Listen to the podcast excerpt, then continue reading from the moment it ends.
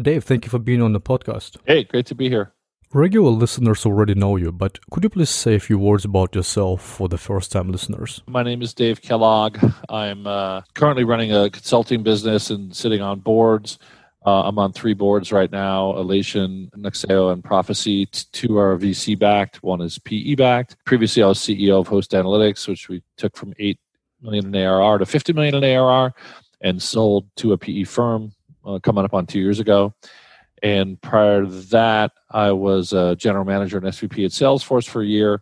Prior to that, I ran a company called MarkLogic from zero to 80 million. And prior to that, I was chief marketing officer at Business Objects as we grew from 30 million to a billion. In addition to the three boards I'm on now, I was on two other boards. One was uh, Aster Data Systems, which we sold to Teradata, and Granular, which we sold to uh, DuPont. Thank you, Dave. So, the theme of this episode is the comparison of VC and PE investments in SaaS companies. Throughout your career, you mostly worked with VC funds, but you also had experience working with PE firms as well, right?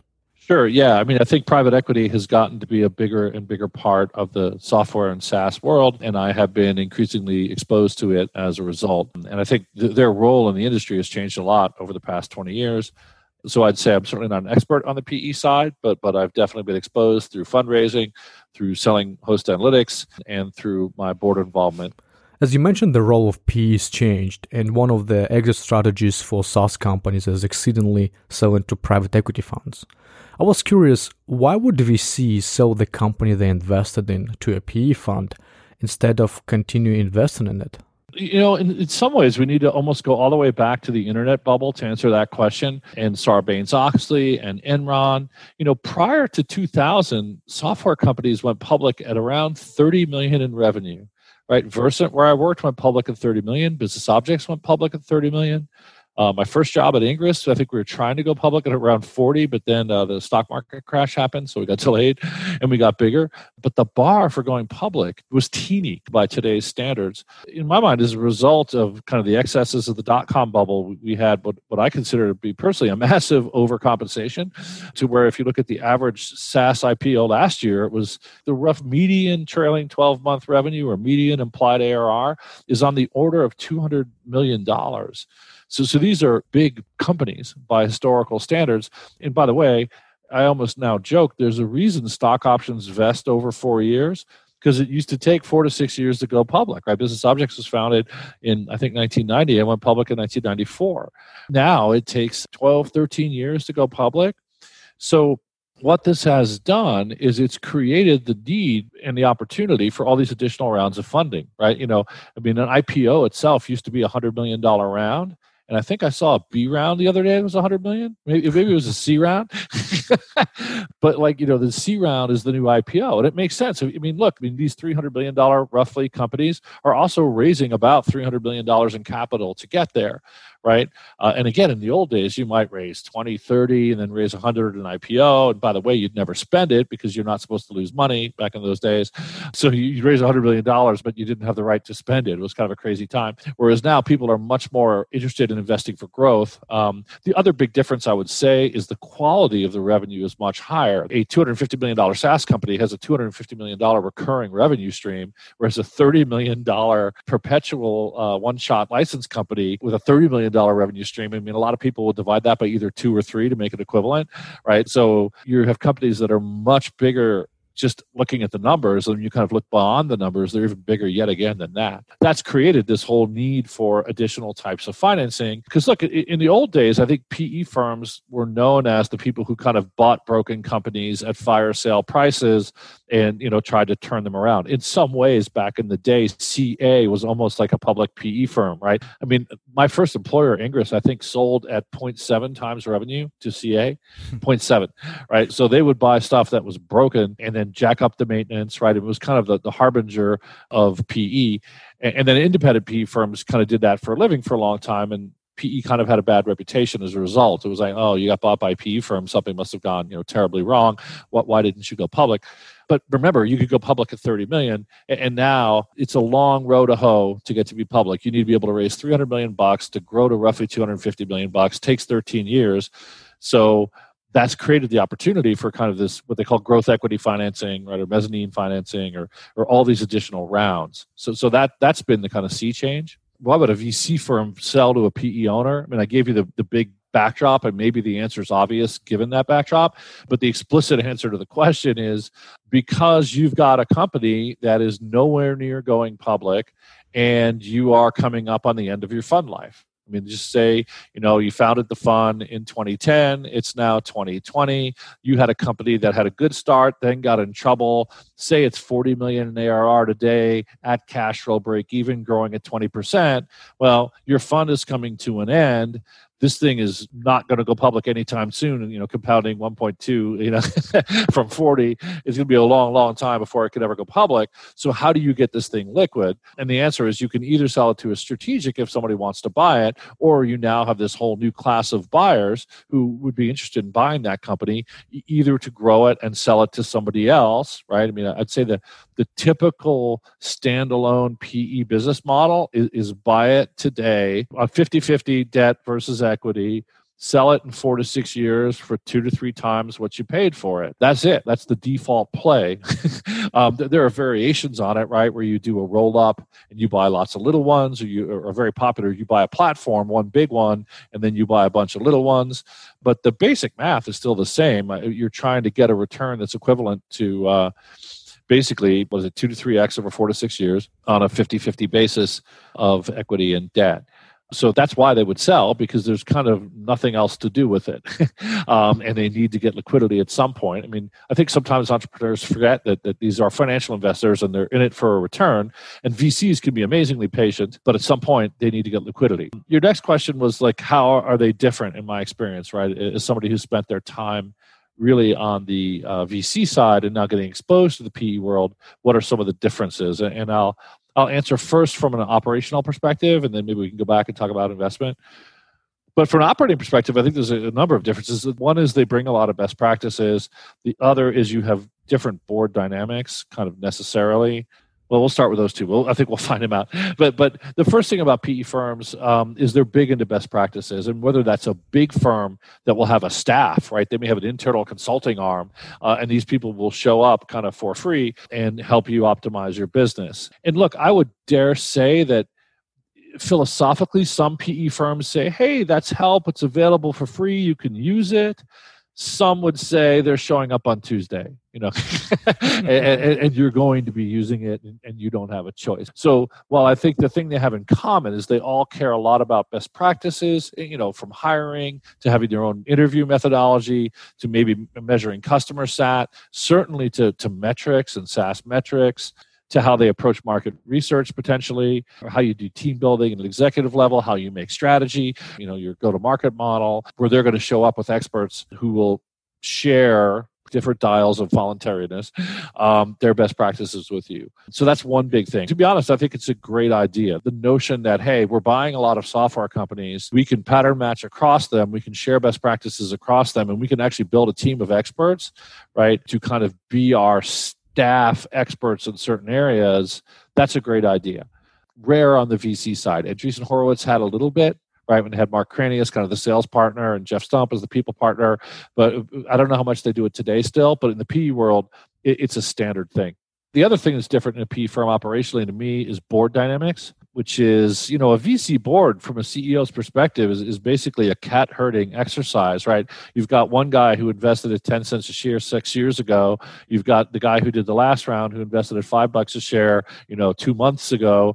Their interests are not really aligned and they all have different expectations. They uh, probably underwrote different financial plans and they all have lots of opinions because they're you know they're all powerful people. And it can be very hard for the cfo if they don't happen to agree on what to do.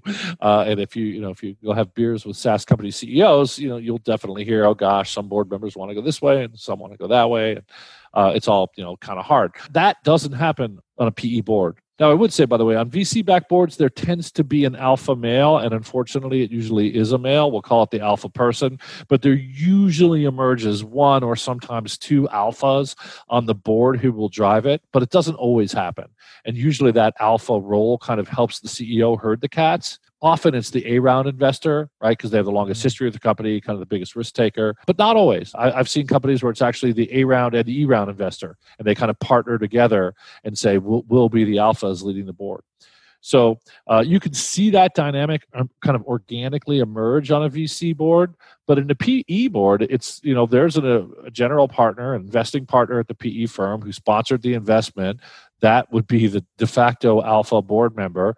There might be two or three other people from the PE firm on the board as well, but they tend to be, you know, principals, VPs, you know, usually not multiple general partners. So they're kind of working for, if you will, the general partner. And you may have some independence as well. The independents may have helped the firm with diligence, by the way. Like they may have been part of the transaction and, and helped the firm decide whether or not to buy the company. So they have some continuity and they get asked on the board. So, by the way, if you're selling to a PE firm and there are some experts helping them, they, they might well be your board in six months. So be nice.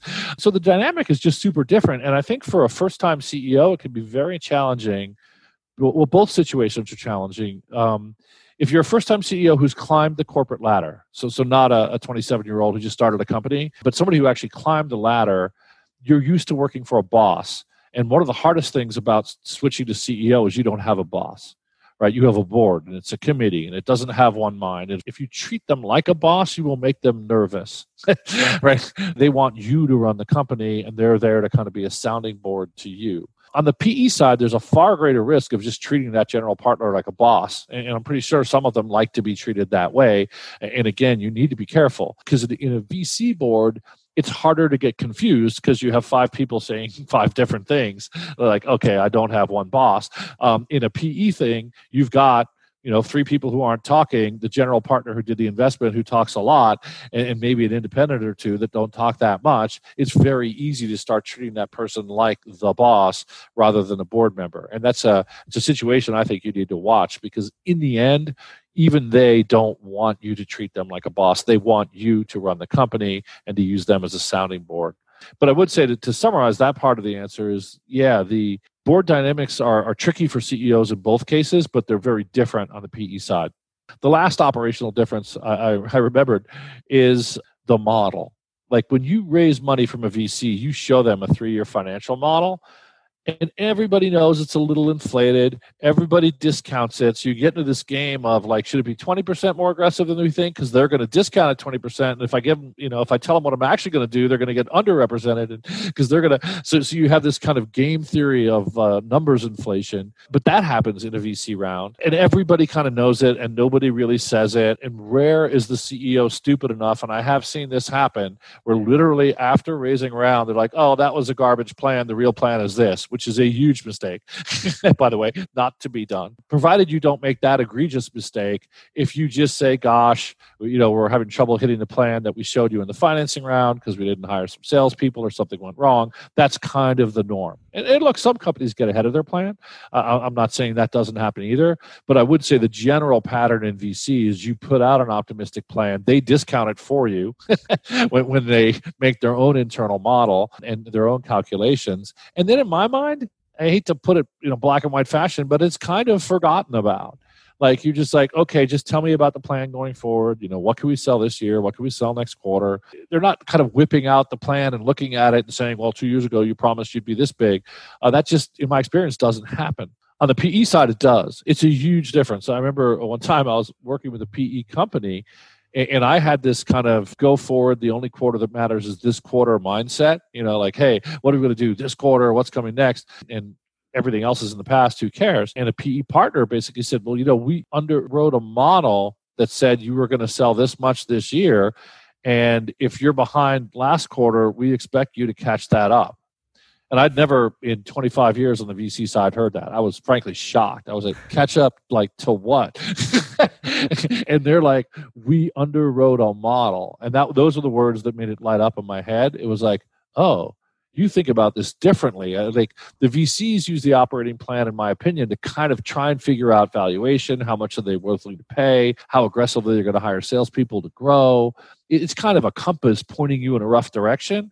Whereas this notion that we underwrote a model and we need you to hit that model, and if you're behind, you need to catch up, I think is much more of a PE creation. And look, it makes sense. As soon as that light bulb went off, it makes sense because VC is fundamentally a hits business, right? I think we've talked about this before, but if you take, you know, your average top tier VC fund, yank out the top two investments, the IRR will fall from 36% to 12, not worth the risk premium and the lack of liquidity, right? On the PE side, it doesn't work that way. In baseball, in some sense, uh, you know, VCs are elephant hunters, whereas, you know, PEs are rabbit hunters or deer hunters, right? They, they need to go get more hits every day. If you want to switch to baseball, uh, the, the baseball metaphor would be that you know VCs are kind of grand slams. They're looking for the big home run grand slam hits, whereas PEs just want a lot of singles and doubles, maybe a lot of doubles.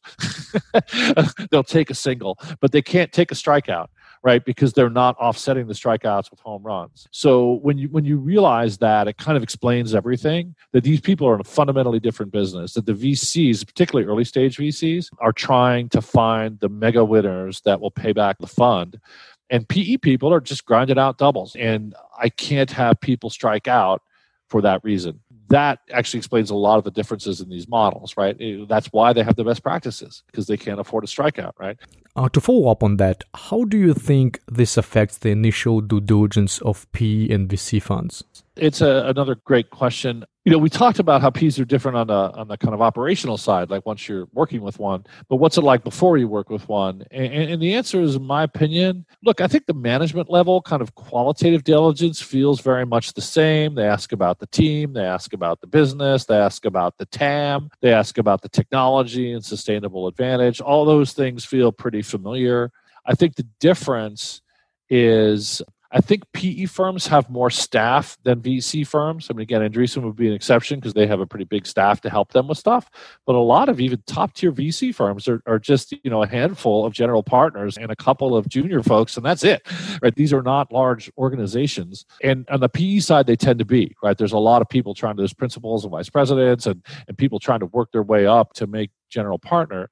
And consequently, on the PE side, to me, they do a lot more legwork, a lot more depth. I mean, the two biggest differences I've seen are one, they'll tend to recalculate all your numbers. Like one time a PE firm was like, oh, uh, don't bother telling me your CAC ratio, your LTV to CAC. We're, we're going to calculate it ourselves.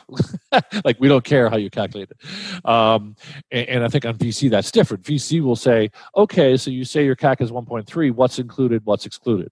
Right they'll ask you how you calculate it and you need to explain you know do you put customer success in your cac or not and why and if you have reasonable answers i think you can kind of spin your numbers or, or talk about your numbers Either on the pe side i mean this is maybe extreme but it's like uh, we've got our way of looking at things. We're going to have the MBAs grind it out, and, and, we'll tell you what your CAC is. Thanks very much.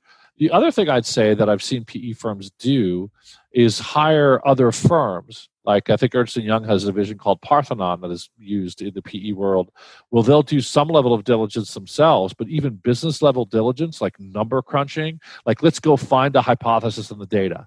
Like we've got this company, it's doing okay. Does it have segments of its customer base that it's ignoring that are really profitable? And they've never figured it out right? And I don't see VC people doing that, right? It's kind of not their business. They're trying to invest in healthy, growing businesses anyway. They're just trying to get a, a piece of the rising star. Whereas PEs in general trying to improve the operational performance of the business. And one of the best ways to do that is go find something that's working and being ignored and, and, you can hire people like Parthenon to go do that for you. And they do, in my opinion, very high quality work. I, have seen some of these reports. I'm like, wow, this is good. And I think at bigger firms, they may do it with their own staff, right? But at smaller firms, they, they may hire a third party kind of market research and analysis firm. That's the other thing they'll do, by the way, is they'll actually do their own market research on you right? Like you're going to show up and say, Our customers love us. Do you want to talk to five customers? And on the PE side, they're going to say, We already did. In fact, we talked to 20. and you're going to be like, whoa. What about the company's strategy discussion? Do both VCs and PEs have the same type of due diligence and same discussions with management? I think there's probably one difference I've seen. I, I, think the VC philosophy, and again, look, we're speaking in broad strokes, right? And I like to make things black and white to make them clear. Uh, and, and, reality has a lot of shades of gray. So, with that disclaimer, I think the philosophy of a VC is I am your partner to try and help you build your business. I think the philosophy of a PE is I'm going to buy this business and it's going to be my business when I've bought it, and we're going to use our playbook to make it worth money. Look, there are growth stage PEs who look more like VCs, right? So you get a crossover in the middle. But I think the fundamental thing is that the PE wants to be your business partner helping you build your business, and the PE is an owner uh, and it's their business and they want to hire staff to go build their business for them. I think, by the way, stock options are a fascinating contrast case between VC and PE.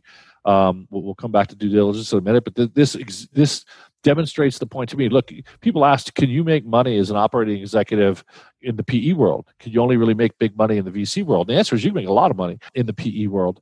But the difference is in VC land, stock options are like, hey, we're going to vest them over four years. We're going to try and give you a way to own them, right? Which is tricky these days. Maybe we'll do a 10 year tail or something, right? But the idea is that the spirit is if you come and join the company and work, we want to give you some shares for your contribution. And if you leave, you can keep those shares. And, and that's okay because it's a small world and life is long and we all want to be friends. That's kind of the VC, you know, how can I be helpful sort of perspective on it. The PE perspective is you make money if only if and when I make money right? So so what's much more kind of hard ass for lack of a term doesn't mean you can't make money. They'll give you great stakes uh, I think PEs also concentrate the equity in top management more so than the VCs, right? The VCs are a little more democratic. Hey, everybody from the CEO to the receptionist should have some shares. I think the PE people are like, no, let's just find out about the top, you know, the top 20 people, the top 20%. That, you know, we want to, no peanut butter, right? We want to concentrate these shares because we want the people in charge to have a lot of skin in the game. And, and back to my other comment of if you make money, if, only if, and when we make money, is PE firms typically have buybacks on the share options. They might either say your options vest at liquidity. So they could do the vesting schedule that says when we sell the company for more than two and a half times what we paid for it, you vest. Or maybe you'll vest over five years, not four, another PE thing. But the time based vesting, we have a buyback right on it if you leave early. They really expect you to sign up for the tour of duty and do the tour of duty and be successful. And if you do it, you'll make a lot of money if you're one of those top end people. Just again, I think it reflects the difference. And, and these are like the small things, but they're not so small, right? Go work at a PE firm for three years, get in a fight with your boss and quit and discover you have no equity. That's not a small thing, right? But these are the differences between uh, the types of firms. So when it comes back to due diligence, as uh, uh, and, in my opinion, the reason I'm going over all these examples is it all kind of ties together. Once you see the big picture, kind of all these little seemingly unrelated details make sense. And now let's go back to, to due diligence. I think the difference I would say is the VC, in my opinion, is trying to be a responsible steward of the limited partner's money right? Hey, you, you, I'm a limited partner. I'm a Harvard Foundation, Yale Foundation, you know, some family foundation. Uh, you gave me money. I, I am investing it on your behalf. I need to make sure I've done due diligence to make sure that I've done so responsibly. So we go vet the team, we vet the numbers, we, will look at things. But that's the philosophy. Everything looks good, but we're going to go in and do an extra check to make sure. If you were thinking of it as buying a house, we're doing a housing inspection to make sure there weren't any problems that we didn't see because we want to buy the house. We want to make sure there are no problems and we'll buy the house. The PE perspective is different because I mean, in some ways, VCs make money on the sell, PEs make money on the buy. A friend of mine owned a car lot in Florida. When he was like 16, he worked on the lot, and, and he taught me in the used car business, you make money on the buy. Uh, a, a, 2004, you know, Ford Taurus or Honda Accord is worth what it's worth in the market. You can't change that, but how much you pay for it, you can change. You make money on the buy, and certainly old school PE was that way. That that's how you get you know companies selling at 0.7 times revenue. But even modern PE, they still know they make money on the buy, right? Because they're not shooting for a 10x or a 20x or a 100x or a 1000x as these guys sometimes now get on the VC side. They're shooting for a 3x or a 5x, right? And, and when you're shooting for a 3x or a 5X, you can't make mistakes first, as, as we've talked about, hence the best practices, blah, blah, blah. But gosh, if I could buy it for 80 instead of 100 and I'm going to sell it for 240, you know, hey, I just got a better return on investment, materially better IRR. So that's the difference. And, and the buzzword for this is called retrading. And it was a word, once again, in 25 years on VC, I had never heard the word retrade. Uh, and then I end up in PE land and you'll hear it. It's a word with a negative connotation. The idea is you retraded the deal. Say, hey, Esner, I'll buy your house for a million bucks. I do the inspection. Uh, you know, I think a VC if, if they came back and found a bunch of stuff that needed to be done, they'd say, I don't want to buy the house anymore. The PE will come back and say, I'll buy the house, but for 800000 because there's $200,000 of repair work to do. And that's the difference, right? For the VC, it was like, hey, I thought this was a great house in a great neighborhood, and it's not, you know, no thanks. I, I don't think VCs retrade deals right? Because they're not trying to make money on the buy. They thought it was one thing, and if it's not, maybe they don't want it anymore. Maybe they do. But the PE will tend to see that as a, hey, I still want this thing. It didn't totally invalidate my hypothesis. No one's, you know, there's no fraud on the books, but I'm not going to pay as much for it because you kind of warranted in some way that there something wasn't wrong that I found wrong, and therefore I'm going to take the opportunity to retrade it. Now, you know, particularly old school PE people might even kind of invent reasons to retrade it. And this is sometimes why PE people get a bad name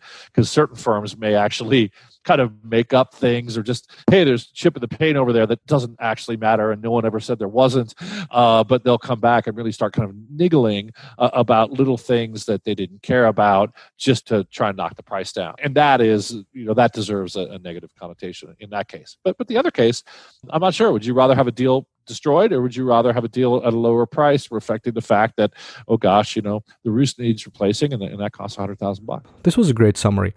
Was there anything we missed in regards to the difference in approaches of uh, VCs and PE funds? You know, the thing I think we missed would just be the numbers. You know, I haven't had time to research them, but look, the odds of selling your company to a PE firm are, are, are probably what ten times the odds of going public right? And five times the odds of selling to a strategic, right? Like this is the new exit in Silicon Valley. Why is it the new exit? Because the IPO bar has been raised from 30 billion to 300 billion. And the IPO timeframe has gone from four years to 13, 14 years.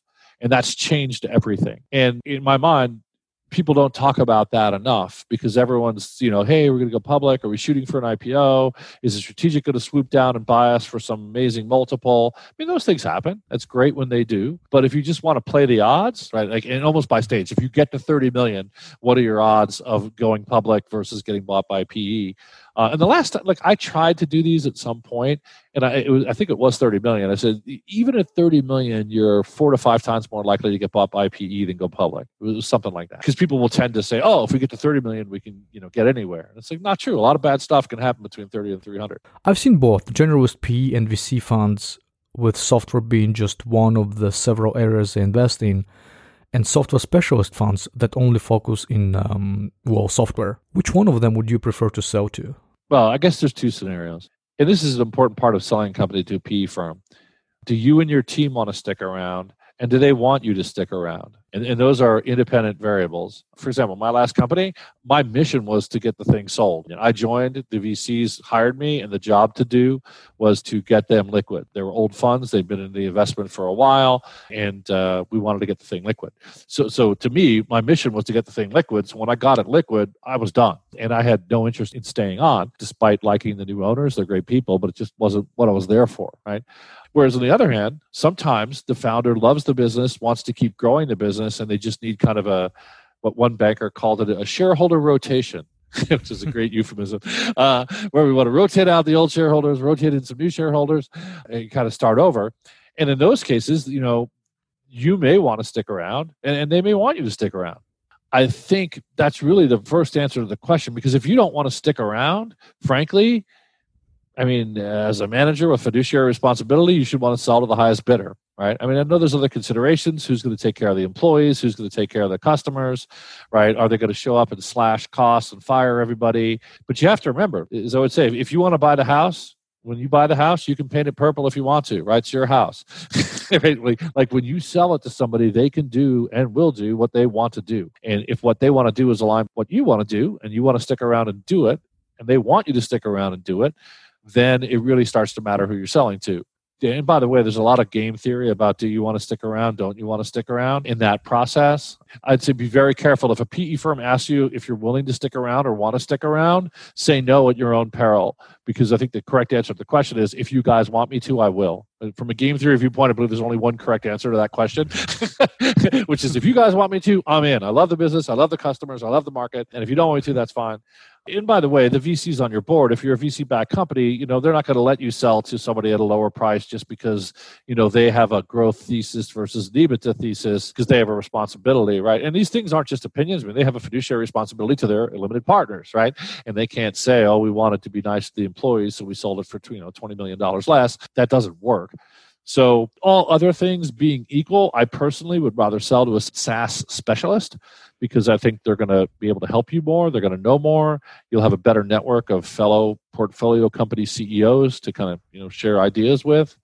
But to me, you know, who you sell to in the end is going to be a function of the process you use to sell a company and and who comes up with the most money. And you know, maybe there'll be the situation where two offers are close enough. But usually, look, it's an interesting point. When you're in that situation near the finish line and two offers are close enough that it doesn't really matter which one you pick. In my mind, the factor that starts to weigh in is certainty of deal.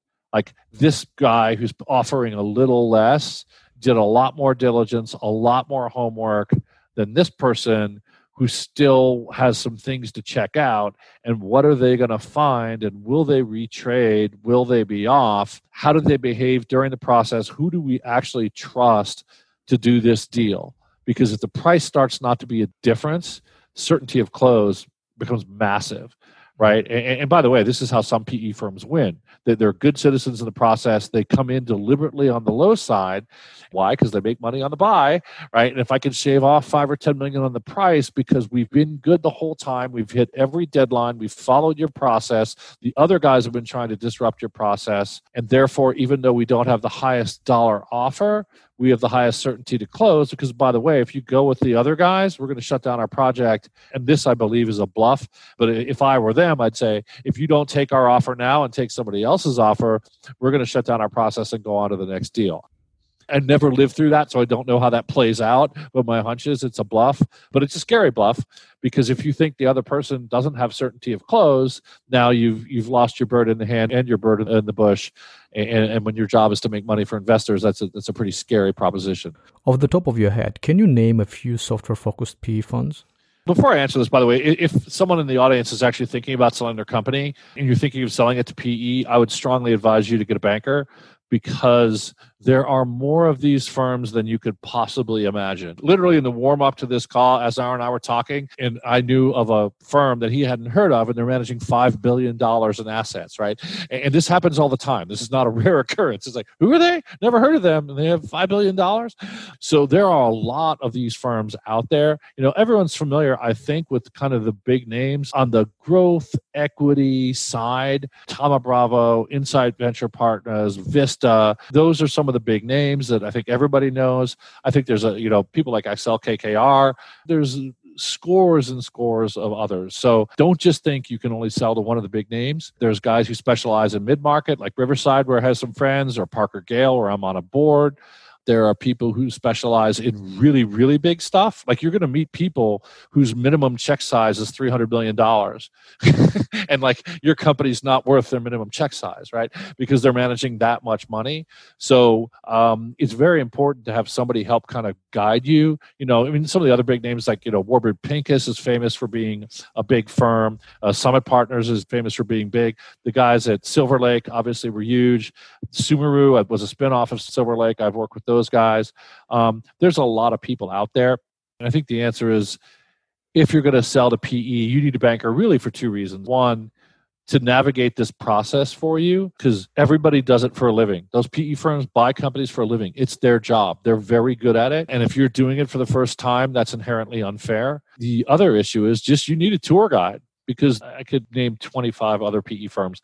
They're with all different flavors and sizes and you need somebody to help you figure out who it's worth talking to who buys companies in your space who has a reputation for just throwing an early offer out and then not really being interested who throws a high offer but they're known to retrade the offers. All these things are, are reasons why you need a banker. So look you, you can just go google top pe firms and apologies to any friends who i've missed uh, at the dozens of pe firms i work with but it's a big big world. And the real message for the audience is it's a far bigger world than you know of. When i sold my last company we had 60 people on the short list not the short list i call it the medium list but there was like a long long list of every firm you could talk to. And i think we mailed out 60 CIMs confidential information memorandum we got 10 LOIs right? These are the kind of numbers you're talking about right? And i don't think that was a particularly large process right? I, I think it was a fairly typical process.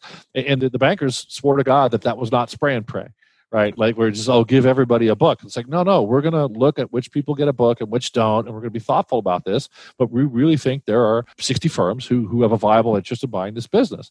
The other thing I'd say is that don't don't forget a lot of VC firms are kind of crossed over. The VCs don't necessarily like giving away all the downstream equity to growth PE, right? In some ways, if I were a VC, I might view them as parasites. So, so a lot of them have created their own growth funds, right? In, in, the early days, I think they worked with their own preferred growth stage VCs.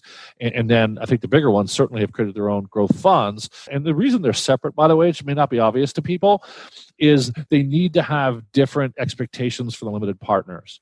Right, a classic, you know, Sequoia numbered fund, Sequoia 12, Sequoia 20, whatever they're up to now.